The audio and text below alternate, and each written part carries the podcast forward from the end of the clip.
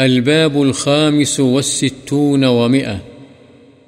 باب البكاء والخوف عند المرور بقبور الظالمين ومصارعهم وإظهار الافتقار إلى الله تعالى والتحذير من الغفلة عن ذلك.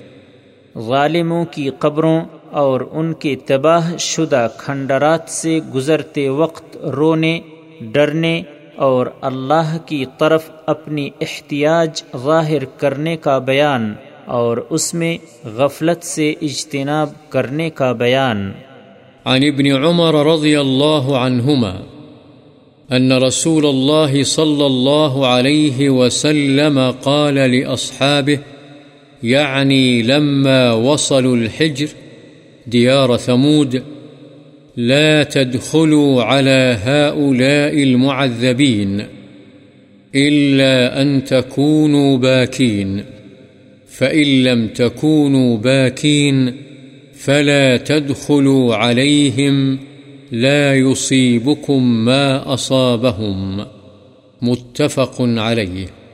وفي رواية قال لما مر رسول الله صلى الله عليه وسلم بالحجر قال، لا تدخلوا مساكن الذين ظلموا أنفسهم أن يصيبكم ما أصابهم إلا أن تكونوا باكين. ثم قنع رسول الله صلى الله عليه وسلم رأسه وأسرع السير. حتى أجاز الوادي.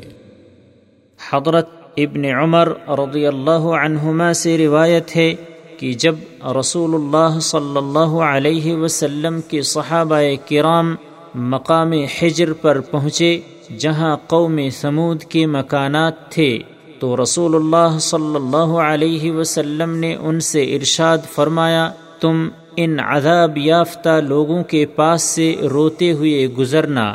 اگر تم ایسا نہیں کر سکتے تو وہاں سے مت گزرنا، کہیں تمہیں بھی وہ عذاب نہ پہنچے جو انہیں پہنچا، بخاری و مسلم۔ ایک اور روایت میں ہے، حضرت ابن عمر رضی اللہ عنہما نے کہا، جب رسول اللہ صلی اللہ علیہ وسلم مقام حجر سے گزرے تو فرمایا تم ان لوگوں کے گھروں میں داخل مت ہونا جنہوں نے اپنی جانوں پر ظلم کیا۔ کہیں تم کو بھی عذاب نہ آلے جو انہیں پہنچا۔ ہاں تم روتے ہوئے گزرو۔